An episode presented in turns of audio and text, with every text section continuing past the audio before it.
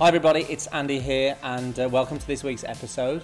Now, I've got a question for you. How many times do you finish a round of golf and actually think to yourself, I left so many shots out there, I made some silly mistakes, and if I didn't do those, it would have been so much better?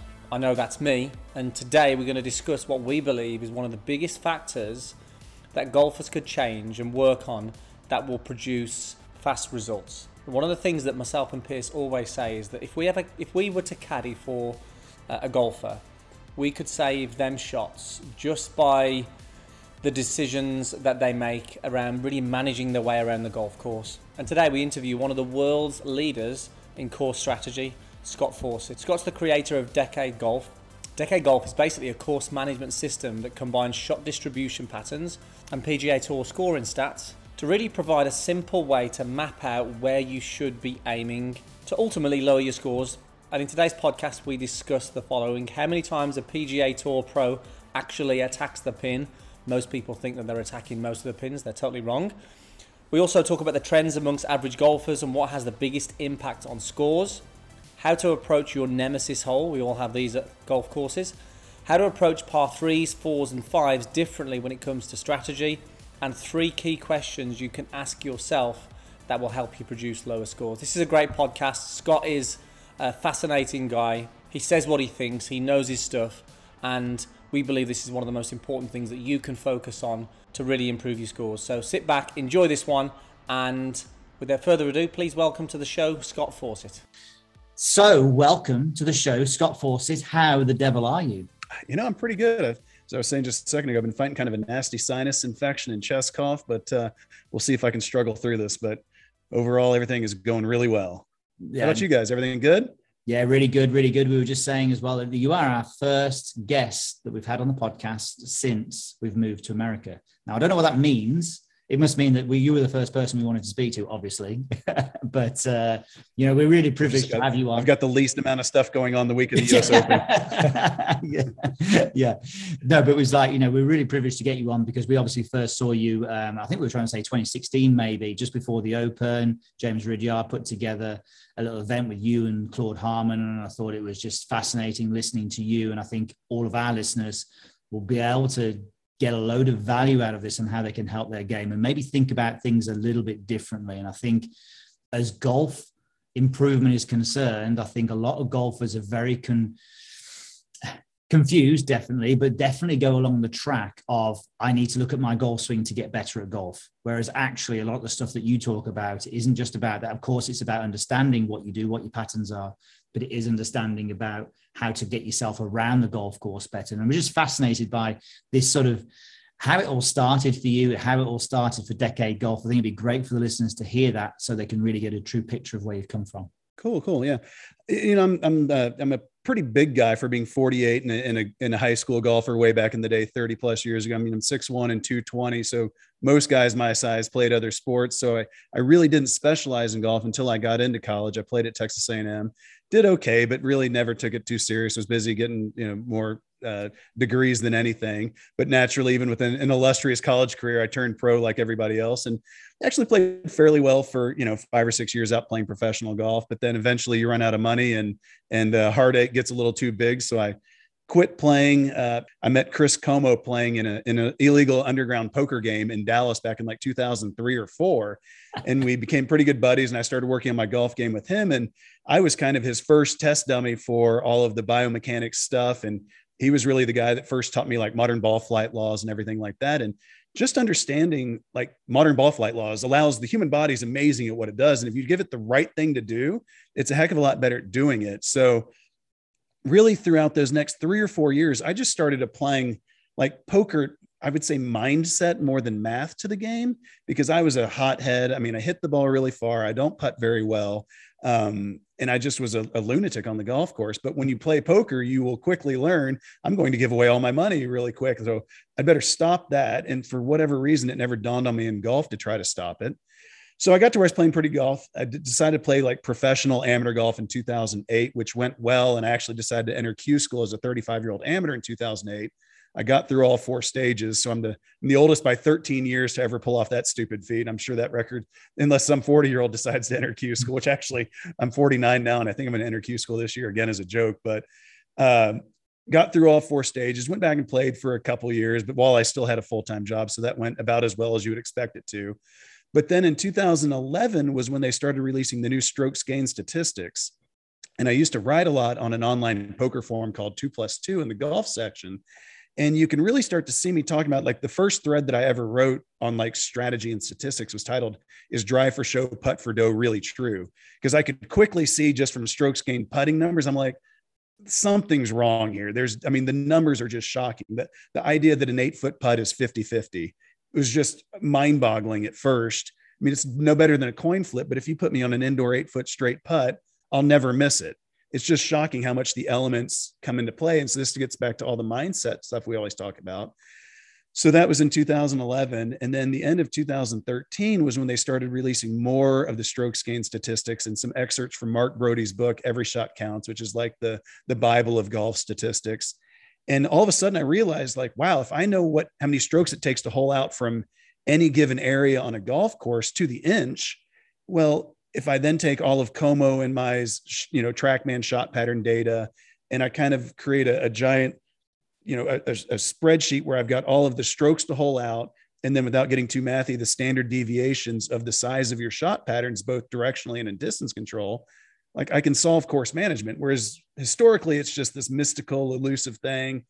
And what's funny is like the arguments I get into on social media, where everybody tells me that so much of this is common sense. I'm like, okay, then if you tell me that Jack Nicklaus and Tiger Woods were by far the best course managers ever, then how can it be common sense that there shouldn't be anyone that's best at it? Two plus two is now common sense.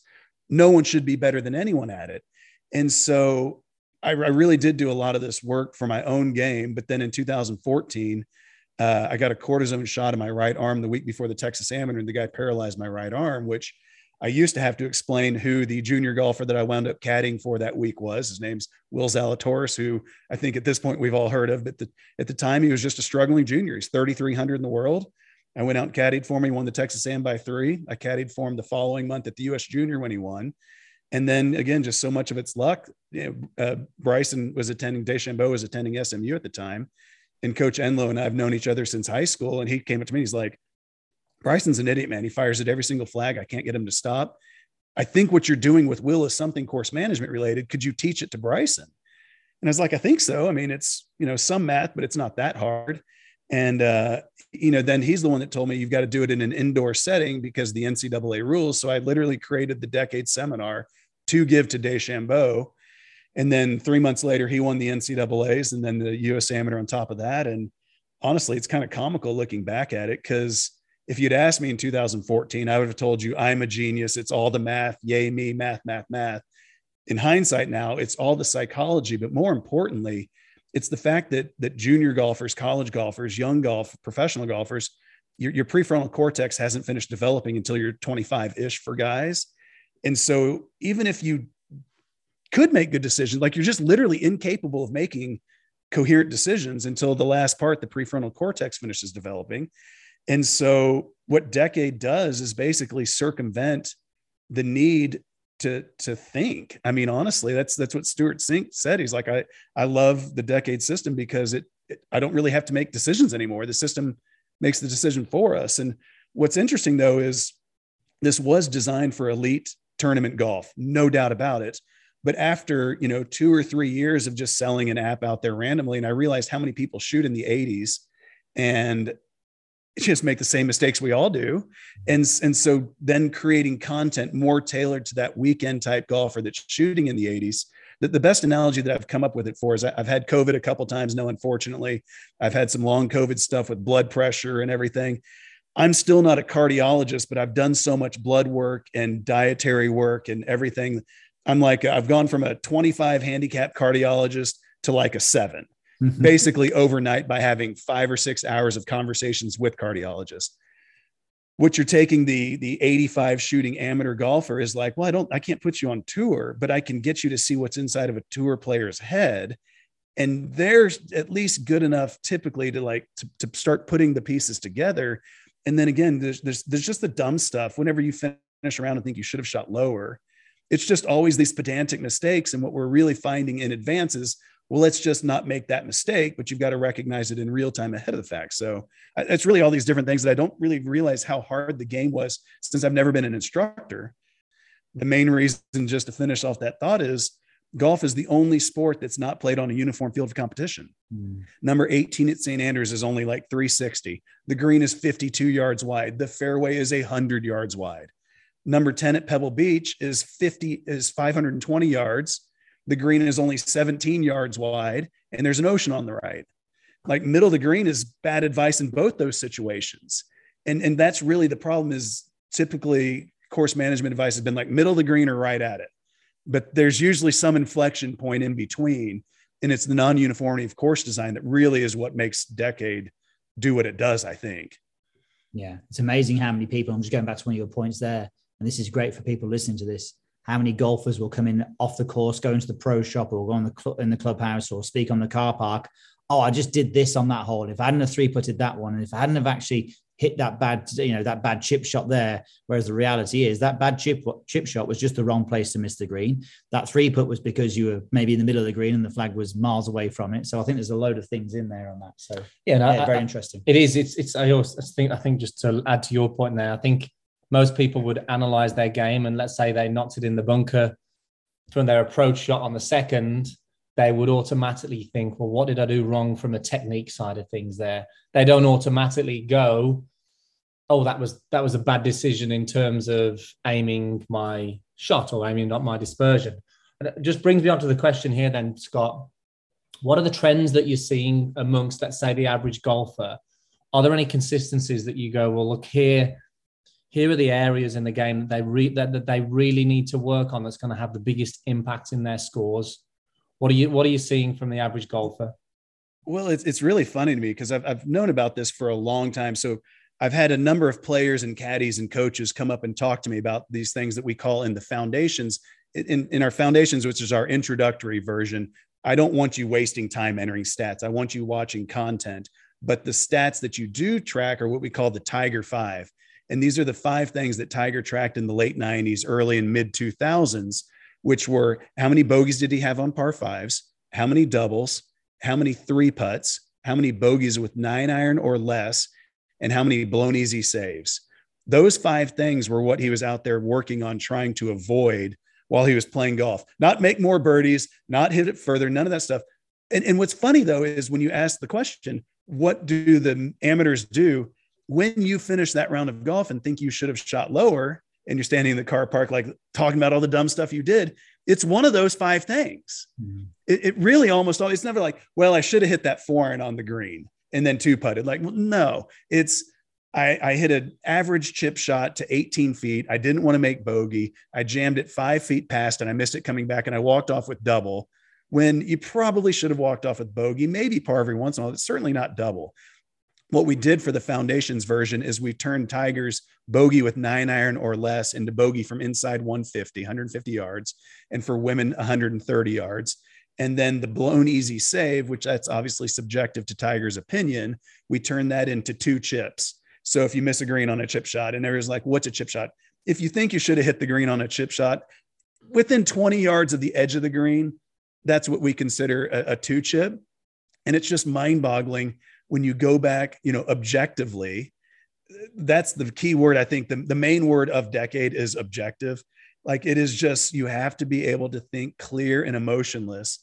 And it's funny because that's one of the main arguments I get into with former tour players when they're, you know, announcers now and they're like, well, I used to play a lot better with emotion. Like, no, you played worse without emotion. You can't play better than you are. You just didn't get into it until it was the heat. And, and A, I doubt it. You're right, anyways.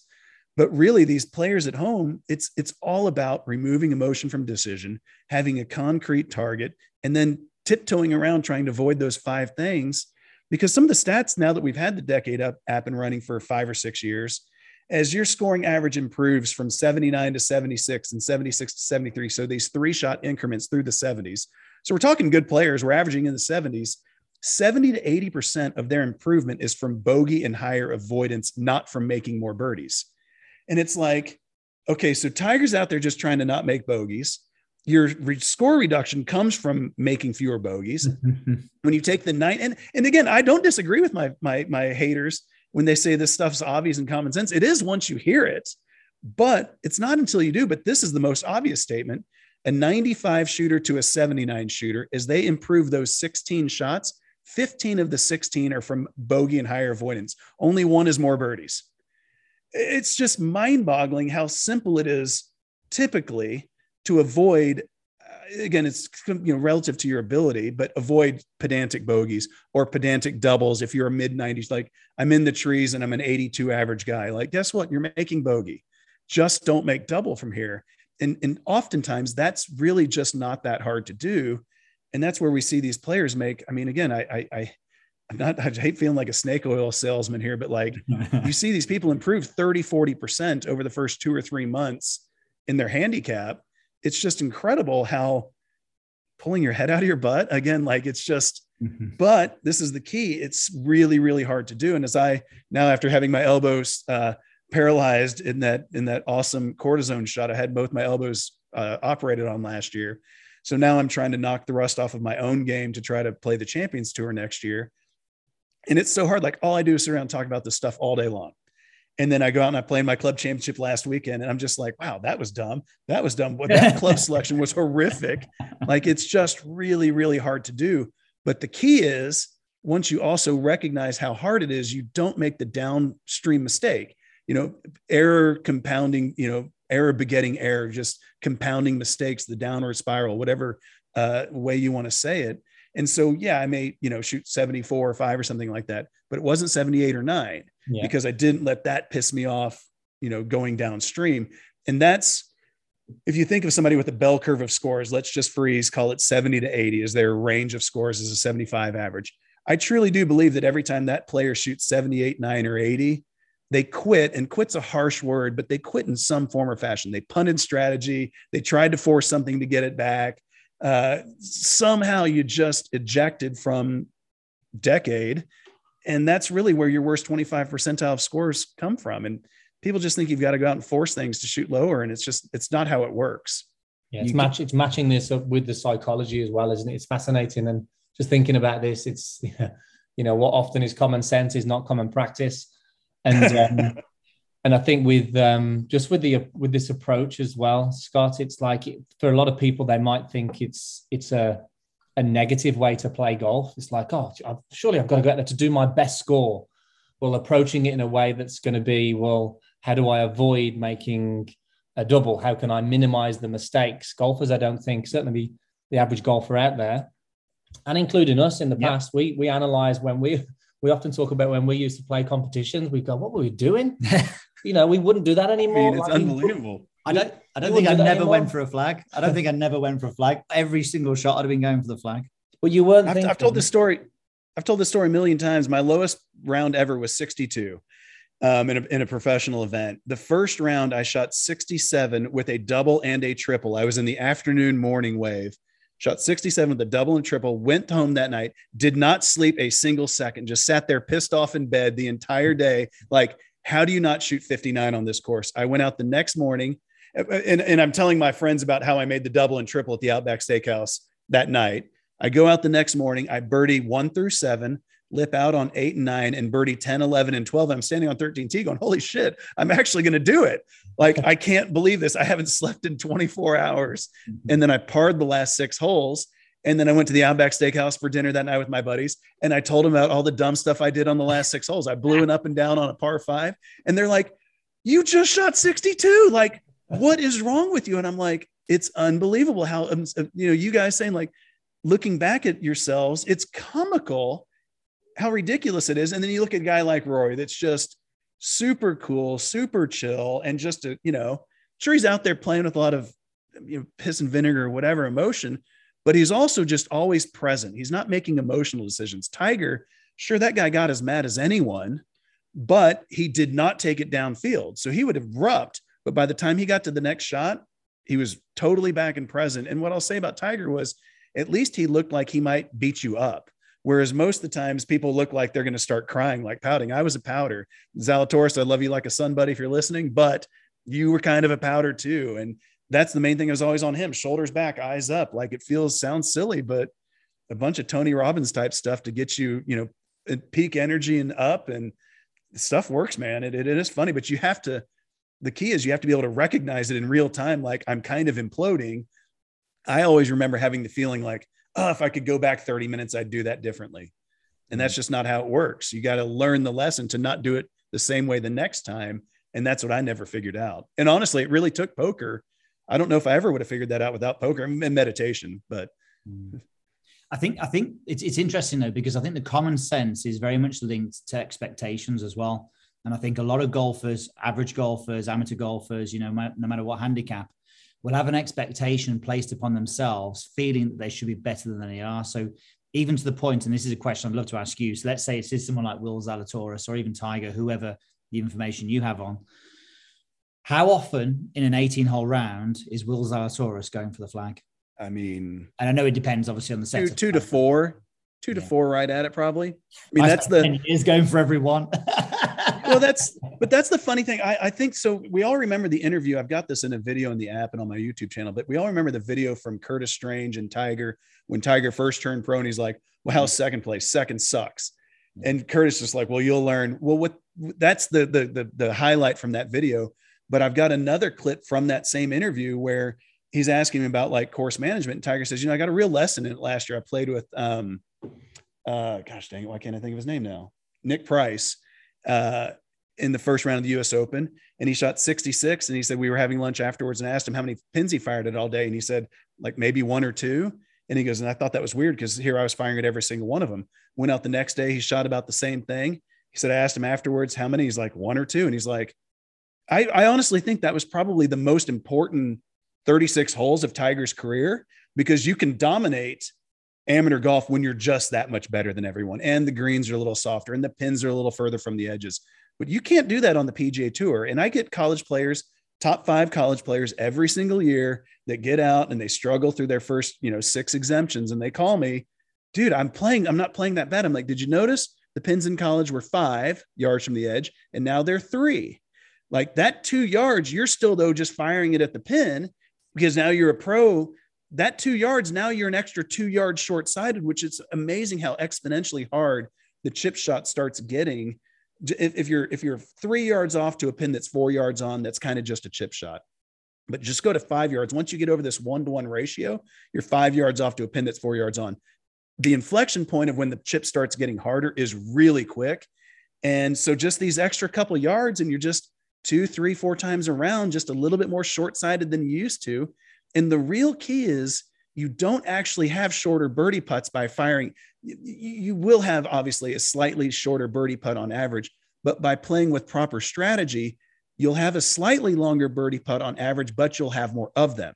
You actually make the same amount of birdies. You just are making your up and downs much easier. And quite often, you're just going ahead and hitting the green where you would have missed the shot in a bad spot. And again, that's the kind of stuff that's just so hard to recognize in real time when you're I've only got six starts and I've got to get a tour card. And you're just out there and you've got to make it happen. You think, and it's like, that's just not the way it works. I mean, and honestly, watching guys like Morikawa and Wolff get into a playoff so quickly, that just makes it for the next generation even harder because they're like, well, I should win quick. Yeah. Yeah. yeah. Dude, they kind of got a little lucky. They're really good at golf, quite obviously, but that was pretty convenient. And when you have seven or eight kids getting seven or eight sponsors invites, some of them are going to get in the hunt. Mm. I mean, it just kind of is what it is. It's just so hard to play this game correctly. Yeah, absolutely. Oh, sorry, my bad. I've got we've got a list of questions here with my name against this one as well. so it's my turn. Um, right. Okay. So we hear a lot of golfers whenever we they turn up on the lesson tee or they speak to us online. They talk about nemesis holes. So they've got this hole that they cannot play. There's a water hazard on there, and they're often in there. Or there's out of bounds on that hole, and they often obviously hit it out of bounds and it obviously gets into the head then. And actually, within I think in most instances, it's not really a nemesis hole other than in their head. But how can a, how can the average golfer get over this? What's the what's the advice you might offer for that? I think one of the keys of anything that I've really helped players with is just understanding. I, Like I definitely was the first guy that went and bought a drone and flew it around golf courses to to try to make video content. Definitely was the first guy that started looking at all these things from the satellite images and then laying shot patterns and everything over it.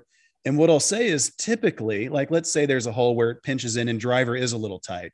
Like with what I teach with Decade is how to figure out if, well, if we should be hitting driver or not, first of all. Which you may want to be dropping back to three wood or long iron or whatever. But let's pretend that you, you've chosen driver, and for whatever reason, this water on the left does bug you. What I really try to show people is you've got to listen to the inner conversation going on in your head on the driving range, and then you've got to mimic that that that inner conversation, that self talk, as closely as you can out on the course. When people say, I can't get my range game to the course, it's 99% of the time because they start thinking, don't go left or don't go right or don't do this. And that's one of the main things. I've got, a, again, a video in the Decade app titled Don't. And it's so many other things like in your head, you can just like work around, like, oh, why did I wear red shoes? Well, that's a stupid thing to think right here. You don't need to back off of it for that. Just come back to the moment. But if you hear any iteration of the word don't, like that's a hard reset. You've got to start over because you don't know exactly what you're trying to do with the shot. So typically when a player has a problem with the hole, they're thinking, don't go one way or the other. And again, there's just zero chance you've ever thought, don't do something on a range. 99% of the time when people have, uh, you know, anomaly shots or blow up holes, it comes from it's a hole where they're trying to work the driver the opposite direction of their stock shot. So I like fading my tee shots. Let's say there's a hole where you've got to draw it. I used to stand up there and try to draw it. And, you know, the problem with that is, is 90, you know, I mean, I'm about to say 90, uh, let's be realistic. About 20 to 30% of the time when you miss it, when you're trying to work it the other way. So for me, drawing it, 20 to 30% is a pretty good number that you're going to double cross it. And what's funny now is you've now started it right. So for me as a, as a fader, if I'm going to try to draw it, I've now started it further right than I'm comfortable doing. And my miss is a block cut. Those are always off the planet. So with the driver specifically, I talk about just working it one way only. And then you've just got to get, if you know, a three wood or something else, a mini driver is what I'm touting more than anything right now. Get another club that you can work the other direction and or hopefully both ways. I can work my mini driver both ways pretty well, actually. Um, but you can do that because it has more loft and you can work it both ways with ball position. Whereas the driver with you can't really change ball position much. So 90% of the time when you get a player that has a problem on a hole, it is don't or they're trying to work it the opposite way that they're comfortable of. And both of those, you've you've just there's ways around it. Again, like laugh at the idea of don't, and then pick a different club. I mean, that's where you see guys at Augusta on like two and five, uh, 10, 13. The guys that like to fade it like a Zalatoris, they get dropped back to three wood. And my dream next year is to have like 15 guys in the Masters hitting a mini driver because you can just take this thing with 13 degrees of loft and hit it like 340. It's it's, it's insane how far these guys can hit it. It um, it's pretty cool. You, mentioned about the about the sort of the, the self talk and the the don't, and I think that's that sort of ties in nicely. And I think it, you know what you've created that really takes out the thinking. Whenever we take a, a student on the course, um, our job, what we tend to do is just get, we just ask a lot of questions. We want them to think. And this is the problem because they don't think for themselves often enough. Um, what, what would you say are three key questions that golfers could ask on the golf course? Because we know that the questions are going to direct the focus and get them thinking clearly in terms of what they want as opposed to what they don't want. What could they, what, what three questions could they ask themselves that's really going to help them when it comes to strategy, getting around the course? That's a great question. Um, uh, that's definitely a tough one to think of on the fly. But what what comes to my mind, and I don't know if this is like an actual question in the way you're thinking of it, but I am super aggressive. Like the math and me and everything is super aggressive off the tee. You should be hitting driver like everywhere that it makes sense.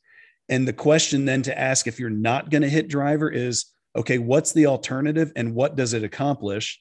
And does it actually accomplish that? Because and this will be what's going to be interesting as I start looking at St. Andrews here before long, because obviously there's bunkers everywhere. And so guys drop back from driver to three wood a lot. And I'm like, well, you're just bringing in a different bunker typically. If you're going to be in a bunker, being in a closer ones where you've got more loft to get it over the lip is typically better. Um, we've all got this thing beat in our head from where Tiger won with roasting two irons all around the British one time. I'm like, well, he was also a lot better than everyone at the time. So he could get away with that. So definitely the first one, if I'm considering not hitting driver, is what's the alternative and what does it accomplish then we'll go to approach shot i think that the the historic uh, you know the, the the the the standard way of thinking of course management is where's the spot to miss it? And I actually don't think that's correct. If you think of our shot patterns as being a shotgun blast now that you're americans we can talk about shotguns.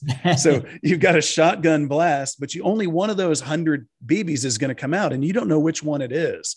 And so it's really, in my opinion, if you're thinking about where's the place to miss it, well, that's almost always towards the middle of the green or somewhere like it's it really doesn't make any sense. It really is a non sequitur if you actually think about where's the place to miss it. Now, I used to think in my 20s that Tiger like mid swing would be like, oh, it doesn't quite feel right, so I'm just going to miss it in the right spot.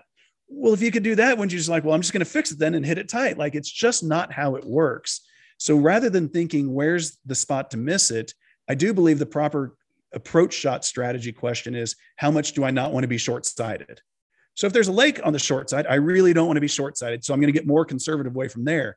If it's just rough and it's just average and the green isn't running away from me, then that's a spot where I can get more aggressive. If the, the surrounding areas are fairway cut and it's like Pinehurst where everything runs away, well, that's basically like a water hazard.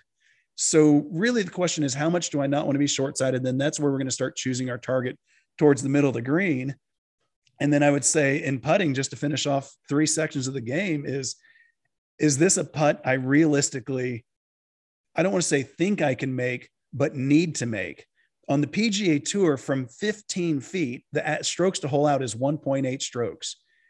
I mean, for almost any amateur, two putting from 15 feet, totally, you'll accidentally make some putts. Literally, as long as you don't three putt, you'll average under two strokes. And we get all the way up to like elite college golf. We're talking plus two to plus four, maybe even plus five type players, good golfers.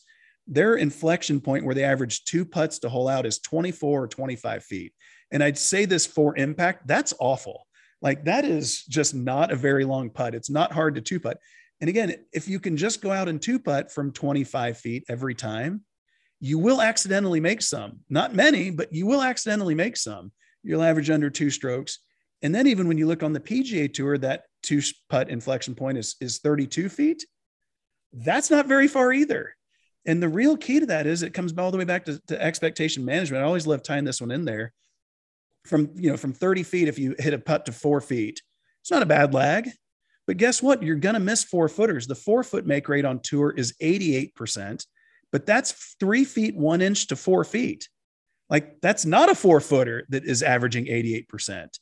Yeah. And so when you, especially now we're talking tour players, you, this is what's comical again, when people like look at players missing short putts on tour, they're like, ah, it's a choke. Like not really. We, if you hit 10 of them, you're going to miss a couple. Like it's not that big of a deal. And so really it's just all about that expectation. So if I'm not going to hit driver, does it actually accomplish anything? Again, driver to three wood typically doesn't accomplish much. And driver back to two iron typically leaves you 60 or more yards longer on your second shot. It better accomplish a lot to give up 60 yards. Hmm. Into the greens, again, I, I, I wish I could just say middle of the green, but the fact that greens are all different sizes, that's not good enough. Um, and then just speed, speed, speed. Again, it, it just it's such a it's such a repeatable deal with these tour players. Keith Mitchell, I started working with him this year at the CJ Cup. He's basically been negative strokes gain putting every year in his five years on tour. He was minus two both of the first two events this year, which is horrific. And my advice to him was you don't leave anything short. I don't think your speed is bad because it's it's a tight quadrant. Like when I can do the data, you just don't leave anything short. And if you've got a five foot distribution of speed and you don't leave any short, I'll have five footers coming back. But then more importantly, the bulk of my putts, I've hit like two feet past the hole if all of a sudden you start leaving 25, even 30% of your putts short, I've traded out that five footer for a two footer short. Neither one of the putts had a chance to go in. And now I've made the hole really big for, if you, again, if you think of like a distribution curve, I've made the hole really big because I've centered the meat of it just past the hole. I do think Pelz did as good as he could with the tools he had by saying 17 inches past, but that is not good advice for how to where to leave putts at all. So you take a guy like like Keith, and I'm like, I want you to leave 30% of your putt short um, from, from outside 15 feet. The amateurs and the dude goes, I mean, literally, he's like, you, you've lost your mind. Well, the greatest thing about it is he had a 20 footer on the first hole. He hit 41 inches past. And he said he was walking off the green. He's like, I, I couldn't make it a single hole without jamming one in. He's like, I am literally just going to try to lag it as close as I can on every single putt for the rest of the tournament. Now, it's pretty anecdotal and lucky that he putted his face out from there. He was 16 under through 27 holes with a five shot lead and wound up finishing third. But the guy, I think he finished ninth this last weekend too. I'm pretty sure he has 10 top 12s in his last probably 14 or 15 starts since we started working together. And he had, I think it was 11 in his first 110 starts total. Wow. And he, again, his agent called me. He's like, this guy's a world beater, but he doesn't know how to score. And like, again, this is where people tell me everything I teach is common sense. This guy's been on tour for five years and won. Mm-hmm. And he basically was playing relatively clueless because the guy is a world beater. He's an amazing ball striker, but he's trying to force everything. And he's trying to jam putts in because he wants to win again because he won his rookie year. Like, that's not how it works, man. And, and the thing is as well, even these top level players, no matter whether it's a top level player or 28 handicap, they'll they'll see the the guys and the girls playing on a Sunday afternoon who are leading the tournament, who they're getting the TV time because they're obviously playing well. And they'll see these putts going in. And it's like, well, the TV companies are only showing you what really goes in. They might show you a few of the ones that miss, of course, but they are showing you the the player playing really well at that point. So I think it's just again, there's a whole load of expectations around this and bad habits and and beliefs that are built out of just watching the best players win. Do you know what? It's funny. But, but that's well. the whole. Oh, you carry on, Scott. I said, but that's the whole deal where people like when you ask, like, well, can this help a 28? Uh, maybe 28 is probably getting on the high end. Realistically, about 20 is where I would tell people, okay, you can start watching content again. Because you just, I mean, people like, I don't have a clue where it's going. Well, I get that. So, but the putting, like, there's some advice that is just universal. Um, but in that 10 to 20 handicap range is the sweet spot. But what I try to tell people is like, the 15 that can't believe that it's the same thing as a five, I'm like, it's just a sliding scale from a scratch to a 20.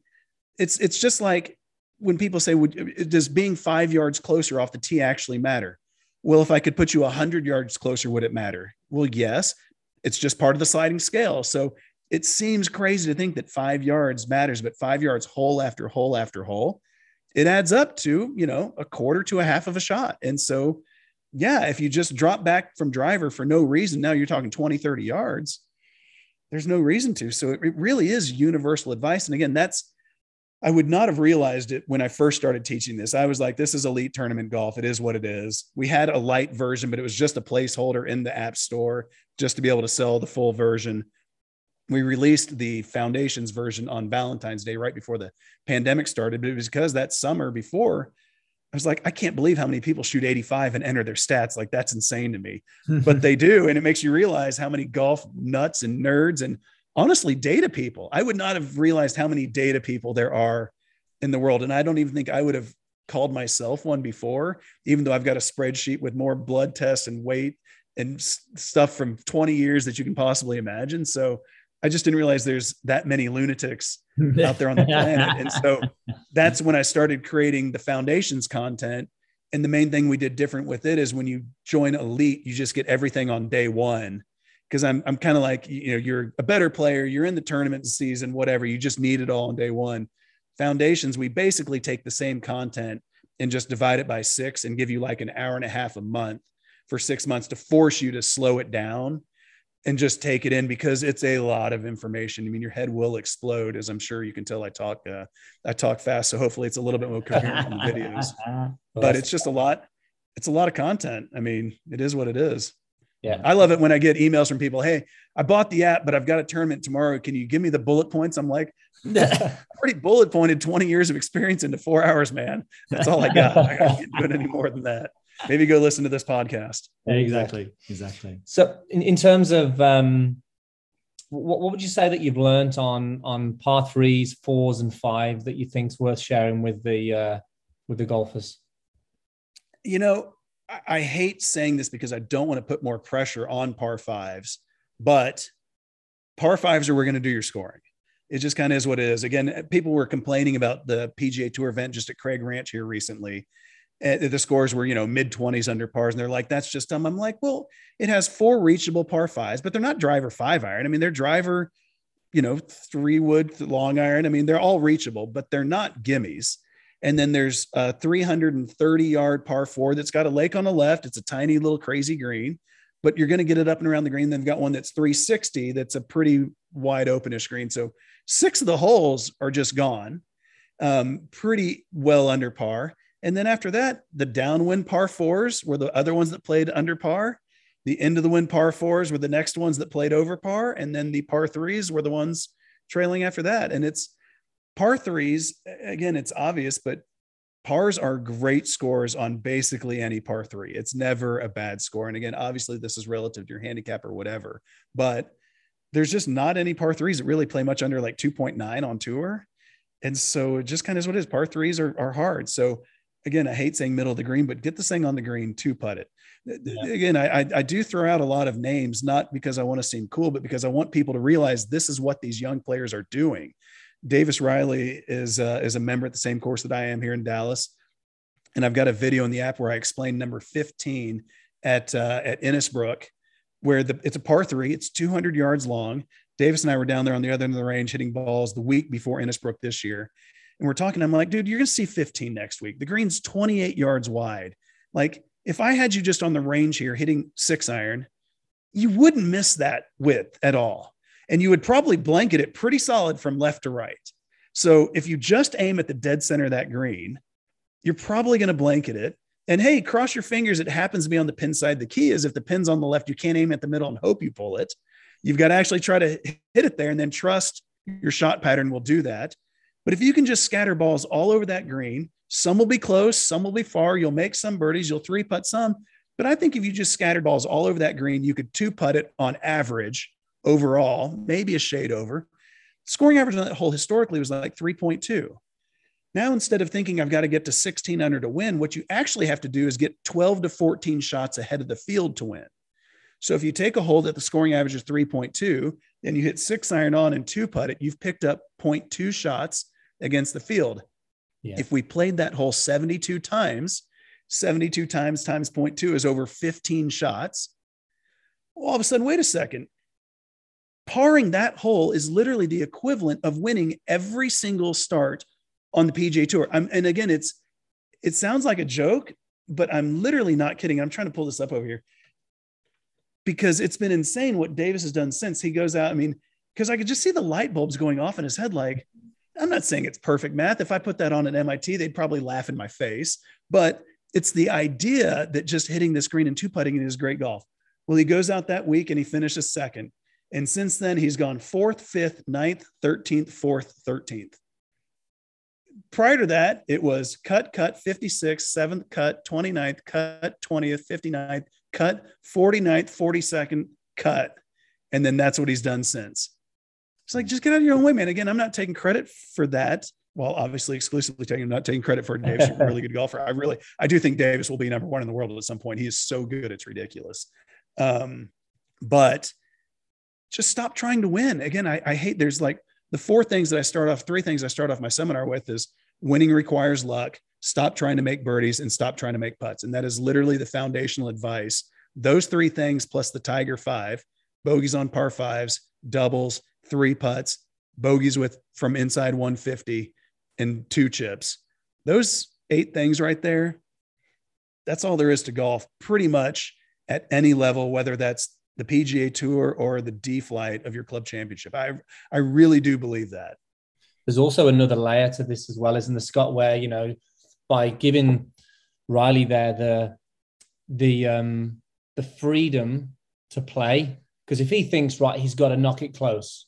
If he thinks he's got he's got to hit that close on that par three, well, a lot of things happen then from a mental standpoint. He thinks he needs to be super precise so he's going to tense up. He, he's, he's going to, that's going to impact how he's going to produce the shot. Whereas if he thinks, well, I've got that 28 yard width there, I can hit it at the center. I can free up a little bit. If I miss it left, it's fine. If I miss it left, it's right. It changes the whole way that you think and approach that and frees you up to play. And something that we always talk about when whenever we watch the golf is that this is always interesting because you'll see someone have six iron and they knock it to like three feet. And then the commentator will say, wow, that was an aggressive play. And then uh, me or Pierce will, will go, well, he's just missed his spot there. He's just missed his spot and missed it closer than he actually did. And this is part of the genius about having a strategy like this is your bad shot ends up closer than your where you actually planned it to be. well, and that's where you've got to think of these. If, if you think of a Venn diagram, those overlapping circles where they're like two properties. So a dog and a cat and then overlapping, they share four legs, two eyes, two ears, um, fur, cat's mean, dog's nice. Like those would be the outside circles. Shot patterns are just like that. So if you think of a shot pattern as being one of the Venn diagram circles centered directly over the target, and then a, a, over the hole rather, and then another circle centered over a, a decade target for lack of a proper target. A lot of the circles, like literally 80% of the circles are mutual. And it's just the outer edges. You're basically trading the one edge for the other edge.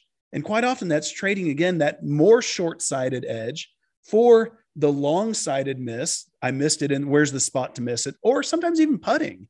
And that really is the hard part. Again, just trusting the variance inside that inner 80%. But this is the real kicker. And again, like I do feel like people, when they leave my seminar, sometimes they're like, this game sucks. I'm quitting because it just seems so hard.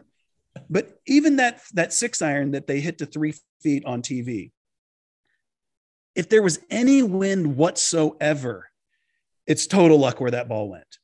I mean, not total luck, but basically luck that it went to three feet that robot, the PXG robot, five or six years ago, when it hit the hole in one on number 16 at TPC Scottsdale on, on like the Wednesday, yeah, it hit a hole in one. It also missed the green left and right from subtle shifts in wind.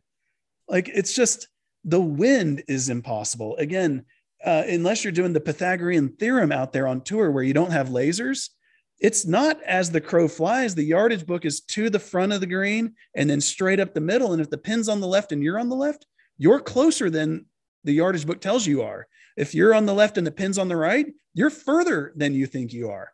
There's so much luck involved into it. And the reason that matters is on three feet on at three feet on tour, strokes to hole out is basically one. At eight feet, again, it's 50 50. So it's one and a half strokes to hole out. You lose the first 50% of your value, or first half a shot of value in five feet. On tour, it takes all the way out to 32 feet to lose the next half shot. So from three to eight feet, you lose your first half shot of value. You then have to go from eight to 32 feet to lose the next half shot of value. So would I rather you be 15 feet than 20 feet? I, sure, but it's 0.08. Like, I don't really care. You're going to two putt them both, whatever. Would I rather you be four feet than nine feet? Yes. That's the key. And that's just luck because when I take players out, and you guys probably do this too, you give them a good target. It takes less than nine holes every single time, and they'll flag one right at the target you gave them five or six yards right of the pin, and they'll just turn and look at you like, I should have aimed that one at the pin. Like, well, first of all, you didn't know that shot was coming. But second of all, how far exactly were you trying to hit that shot? And let's say the pin was 167. They'll say, you know, 167. Cool. Let's get up there and see if that ball was actually 167. And when you get up there, it'll be 162. So it's 15 feet. And if you actually do the trigonometry, you're 15 feet away from your target, and maybe you're 20 feet away from the hole. Like it's actually not that big of a deal, which is so hard to wrap your head around. It just because you've got to get the X and Y coordinates right for it to actually matter. And it's got to get inside of eight feet for it to really matter at all. And that's the thing that's just, again, it's just variance. That's why. I mean, again, I saw that the Saudis are going to pay somebody $54 million if they shoot 54. And I love Pia and Lynn to death. I think everything they teach is great. I only, as I've said this as a joke, I hope they've ever heard me say it, they know I'm kidding. I just hate the name of their company because Vision 54 to me sets you up for such absurd expectations, which is funny because it's like the opposite of everything they teach. They're all into you know personal development, everything like managing expectations. But the no one is ever going to shoot 54. I will. I'll pay the 54 million if somebody does. If it's on a real golf course. You heard it's it. just not going to happen. Uh, yeah. Of course, it can afford it as well. well, you're going to have to get some sales out of this podcast. you know, this has been fascinating. It is. It's great, and I think we could talk about it all day. But I want to go through some quick fire questions as well because I think it's just, uh, yeah, just just again, it's great listening to you talk. So, first question: best piece of advice. I would Learn say to meditate. Say, say that again. Sorry. Learn to meditate. Okay, love it. And, and understanding meditation is not just sitting there and following your breath and then getting up and slamming a pot of coffee and running out the door. Meditating, learning. I, I'm a big fan of Sam Harris's Waking Up app. I've had some crazy stuff going in my life, and the the mindfulness and Tony Robbins, as cheesy as he is, I love the guy to death. Combination of Tony Robbins for peak energy, Sam Harris for meditation. But then the real key to all of that is when you finish a 10 minute meditation session, you're supposed to just get up from the couch and just go about your day in that same mindset. It doesn't, you don't leave it there. It's there's a mm-hmm. saying you've got to take the yoga off the mat. I'd say the same things. You got to take the yoga or the meditation off the cushion. So number one piece of advice, because it's going to help you in life, golf, kids, work, marriage, podcast, everything. Definitely meditation. Love it. Love it. Worst piece of advice that you hear. That you hear. That you hear. Never up, never in. I mean, you don't like that, do you? it's, it's actually funny. Drives me crazy, man. We filmed today. We filmed a bit of content for um, some new products that we got coming out, and one of the things that we were doing was from 20 foot and out, and we're like, we were saying, look, even if it's short, it's absolutely fine. Look, we want you to two put these because the chances of you holding out are really slim. It's like two putting from this distance is great, even if it's short. So it's a good put, even if it's short of the hole. So yeah. Well, it's just insane. I mean, again, like Brad Faxon was on a podcast a couple years ago. I was trying to see if I could find his actual stats over here. Faxon was on a podcast a couple years ago, and I don't listen or care or anything.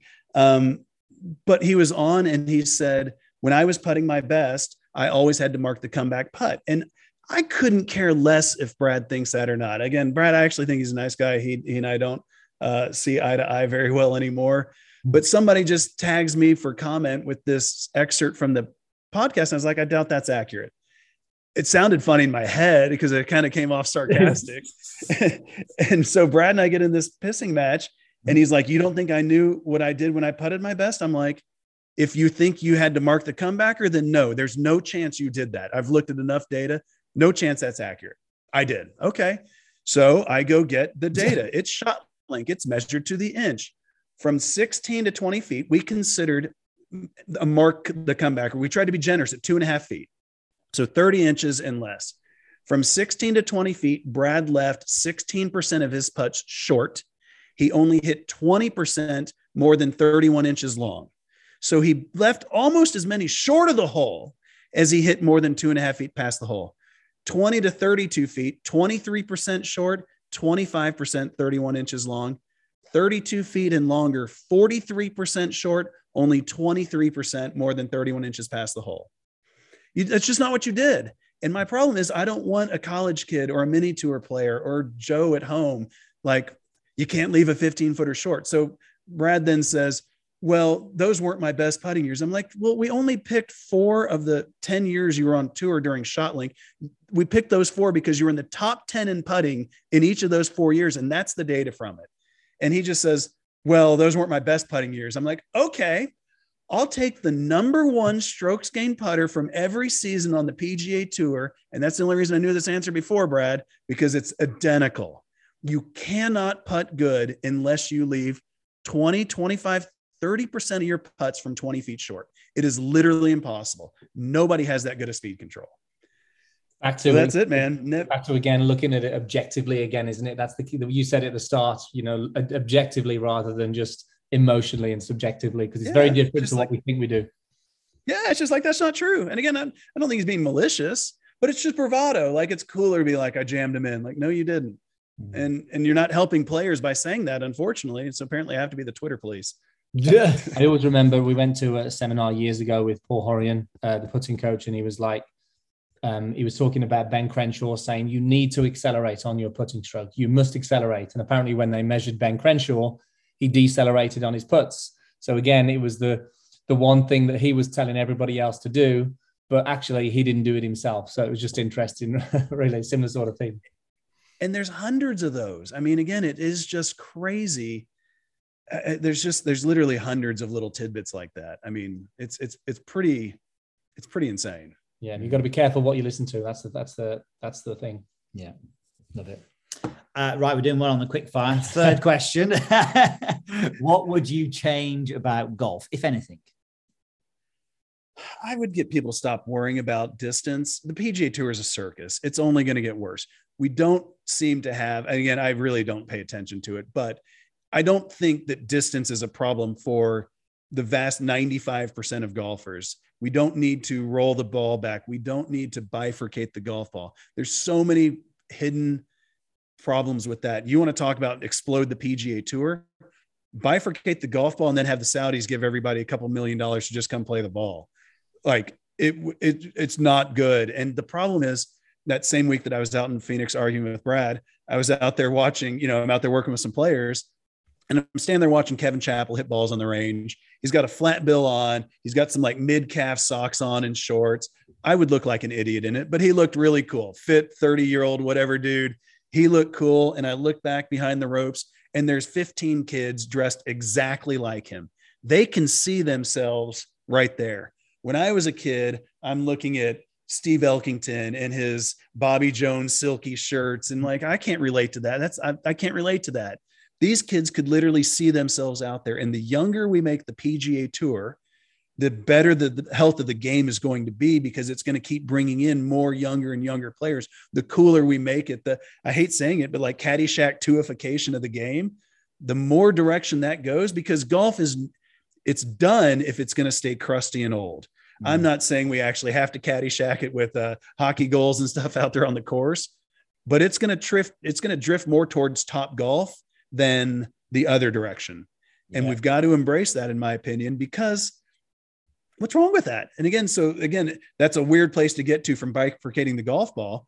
But if you bifurcate the golf ball, the players that have done so great in those first four months after college, that stops immediately. Yeah. And so the Wolff, the Morikawa, th- those guys that win and get out on tour, that's how you get the tour really young, period. Mm-hmm. And so the, the to, to handcuff those guys, well, then people say, well, shouldn't they just play the pro ball in college? Well, nobody's good enough to give up 10% in distance. Like, so now the guy that should be number one is number 60. The guy that should be number 60 is number one because he's playing a juice ball. He gets his starts, and all of a sudden he can't compete because you're not going to play the college ball in the NCAA's on Sunday and tee it up at the Memorial on Thursday and have a chance.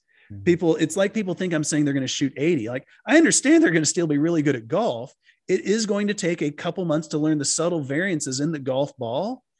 And people like, well, can't they practice with both? Like, well, they're in school too. Like, no, there's no reason to bifurcate. Stop chopping down trees on the old golf courses because that's what's screwing them up. Like people say, well, how do we handcuff distance on the old courses? Don't chop the trees down. That's the only way. Mm. All the historians are the ones that love chopping them down. I'm like, you're the ones screwing it up. It's a good point. It's a good point. Okay, what about the best thing about golf? You know, it's funny. So I just joined Maridoe Country Club here in Dallas, which is uh, it's a spot where it's been a, a course that everybody's. It's it's been a couple of different places. A really rich golf lover here in Dallas bought it and was like, I'm going to turn this into golf mecca. I'm going to try to get tour players out there, and there's probably 15 or 20 tour guys out there, Davis and Zalatoris, like just tons and tons of guys out there. And the first weekend I joined, I wasn't sure it's not the cheapest thing ever. And, you know, I, but I had another one I was looking at and I finally like pulled the trigger on it. And the first weekend I was out there hitting balls, I'm down there with Davis and Braden Thornberry. And we're doing like some wedge contests. They've got Pro V range balls and they've got their TrackMan set up. And so the answer to the question is just the camaraderie. Like that was the first time I've always worked out of the house, even with my electricity company. I've worked out of the house for 20 years. The pandemic has obviously just driven us all indoors. And that was literally probably the first time in, I mean, two or three years that I had just because I, I quit my old golf course five years ago. And so I've just kind of been a shut in for like five years. Um, and it was the first time I've just been out there with some dudes and just having fun. I just literally, that's where I just came from. Same place. I got a buddy in town, Ryan Dreyer and Marco Gortana in town. We were out there doing chipping contests for like an hour, like just getting out there with your buddies and just competing and having fun. And it's uh, it, it, it's just an amazing game. I mean, I saw Lee Trevino out there this weekend hitting balls at 82. The dude carries his clubs himself from the from the parking lot. He's got like six three woods and 10 wedges and a medicus and a full golf bag. Grabs a big bucket, goes the end and hits balls, and he's 82. I'm like, that's incredible. I mean, the game is unbelievable. We've got to make sure it's got longevity because it I, I do think we're screwing it up. And I do think that challenge is going to be the Topgolfs and the the virtual golf and VR when it comes in. And it's going to be hard to get out there for four hours when you're just like, dude, I got a pretty cool simulator here in my house. I can just play some Pebble Beach right here. And yeah. it's not the same, but if you're not an elite golfer, it's pretty damn close. Yeah. No, it's, it's interesting times. It is interesting. What do you guys think is the best thing with the game? I think what you just said, I really do. I think I think playing golf with your friends. I don't think there's anything better. A golf, whether it's a lad's holiday or just a game of golf at a night, really nice golf course. So playing at your club is fantastic. But then, but knowing that you've got a day in the diary when you're going to play St Andrews or you're going to play Hillside or West Lancs, you know, courses that we've done recently, and you go that that that's really something worth looking forward to. I, I would say that. No, yeah, I think it's uh, I think it depends. It's funny, isn't it, when you play golf for a long time and you've had you've had different experiences within the golf industry, turning pro and playing professionally, and now playing. You know, when you when when you're there trying to compete and score, where now it's like we play for fun, and it's like if you have a you can have a really crappy day on the golf course and still enjoy it. And you know your expectations have sort of leveled out to where they're, they're right. It's like you're going to have some good you're going to have some bad but ultimately it's uh, it's just about enjoying it and enjoying the experience where you are so definitely. Well i think the way you said that honestly like that's it's the hard thing for me right now. Like a you know a couple years ago we didn't have that many members and i would get emails in you know constantly wow you've really helped me see this differently. And i try to be frank man i was a lunatic back playing the game. Like i literally was if you think of whoever the worst you've ever played with attitude wise, probably multiply it by 10. And that was maybe getting close to me. Like mm-hmm. it's comical looking back at that's how I tried to play professional golf and was moderately okay at it. Um, but I get emails from people all the time, just like, dude, I am enjoying the game so much more just by having proper expectations, understanding some basic realities, understanding how to get out of some trouble situations. Like I'm just enjoying the game more and and now like i say a couple years ago i used to get them sporadically. And now with you know a few thousand members i get five or six a day. And these people write a paragraph two paragraphs. And i i love hearing it. So mm-hmm. I've, I've i reply to them all.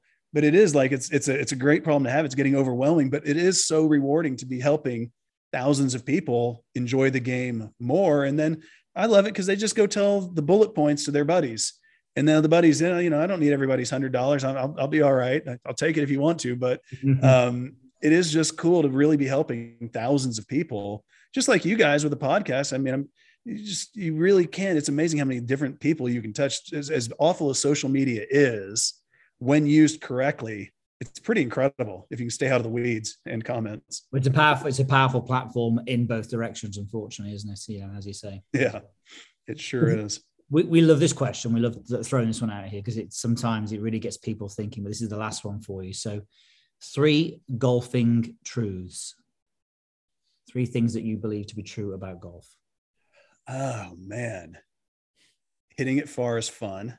Yeah, don't understand why people are against it. Hitting it far as far as you can, whatever that is, is just fun. Um, riding in carts is fun. That's my American thing. I'm trying to think of what do people disagree with around the world. Like honestly, like I think it's hilarious how many people give us Americans hard times. Like I go to the gym and work out. I don't want to do it on the golf course. I'm sure maybe as I get a little older, I'll switch into it. Right now, I just love riding a golf cart. So hitting it far is fun. Riding a golf cart is fun. And uh,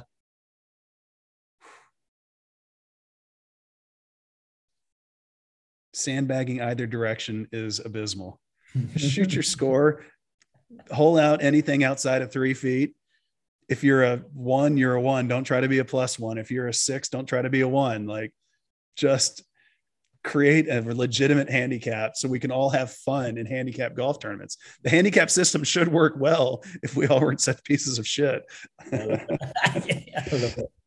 I love it. I love it. Renee, myself cough after laughing. yeah that's that's that's my spike it in the end zone to end a end a podcast. like this guy had it going until he called us all a piece of shit. uh, Scott, thank you so much. It's been uh, really good, good, to chat to you. You can you can hear the passion in your in your voice. It's great to get people on like yourself who love the game and who are genuinely you know there to help people. So you can feel that, and I know the listeners are going to feel that as yeah. well. So where can they go and find out more about you and Decade Golf?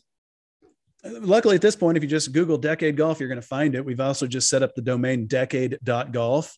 Um, we've got a deal where if you go in your app store on your phone and just download the Green Decade app, uh, the month one is free. And I intentionally front loaded it with a bunch of great content on shot patterns and the realities of scoring. Um, when we first did it, I told my programmer that I wanted it to be a no credit card required thing. I got a text from somebody, well, let's ask me to input my credit. Card. I'm like, no, no, no. I, I literally want everyone just take it for free. Here's month one, and again, you'll get to track some stats on the Tiger Five. You'll you'll get a really good feel for a lot of it. Um, again, no credit card required. We'll probably send you a follow up email or two to say, hey, you want to dig deeper. If you don't, again, whatever, it's up to you. Um, and so really just decade golf at this point. I mean, again, it's it's pretty fun. Like last week on Saturday, I had had seven seven players tied for second or better on the PGA Tour. You know, midway through the round on a Saturday. It's just crazy how even at the highest level, just nobody knows how to play this game. And again, like really play this game. You guys obviously have played it at high level. And I do think that the main thing that's just comical is like the idea of a pin. If we've got a seven iron and a pin is four yards from the left edge and you aim six yards right of it, and then you hope you pull it. Like there's just things like that that are so obviously stupid. And I just, I have to tell tour players this every single day, and they're like, "Oh my god, I do that six times around." that's where the outlier shots come from. Back back to that par three, and then I will shut up. I promise. That par three that's 28 yards wide the the punchline of the joke is the shot pattern in that tour event again pga tour event is 50 yards wide and 50 yards deep from 200 yards and that is entirely i intentionally chose this one on the left most i mean a lot of tour players do like to fade it i don't care what the trackman studies say it's a third that's not correct there's a lot more that fade it than anything but that's guys trying to hit a flighty draw to a front left pin. They're trying to make birdie on a hole again with a scoring average of 3.2. There were 10 birdies this all day this one year out of 154. So the left shots are smothers of guys that like to fade it. And then the far right shots are guys that double crossed it because they bailed out. And that's where the shot pattern goes. If I told, if I just put a flag out there, blue flag, 200 yards in the fairway, and told everyone, I don't care what shot you hit at it, just hit it at that pin. I don't care if it fades, draws, whatever. They would perfectly blanket that flag. And guess what? Half would be left and half would be right. It would be really convenient if you're the guy that just happened to hit it on the left side that day, but you weren't thinking, I hope I pull it. You just happened to pull it. Mm-hmm. And I really do think that I don't disagree with people. Like a lot of the stuff I say, like, well, you know, uh, uh, Butch used to say that, or whoever used to say that. I totally agree with that. If there's one thing I do think that I've brought to the forefront is this idea that we don't actually try to hit it at our targets because I've never heard anybody else talk about that before. And I've literally just everyone on tour, when I talk about this, they're like, oh my God, I'd literally do that constantly. So, yeah. That's a, it's a definitely a good it's definitely a good point to finish on. Yeah, definitely. I mean, look, it's been well worth the wait as well. Thank you. I know we spoke about this a while ago, and uh, you know, really glad that we've got you in here. I'm sure we can do it again at some point in the future. And I'd love now to we're here. Anytime you know, we feel like it's it's not, you know, we're neighbors now. It might be that's right. Hours on the flight still. I don't know. Maybe less than it's about that. three. It's about three. Three. There we go. honestly, I'll be out. I'll be out to LA sometime probably this year. I'd love to get out there, shoot some content with you guys or whatever you want to do for sure. We can figure something out for sure. Fantastic. Perfect. Beautiful. Well, thank you so much. Thank you guys.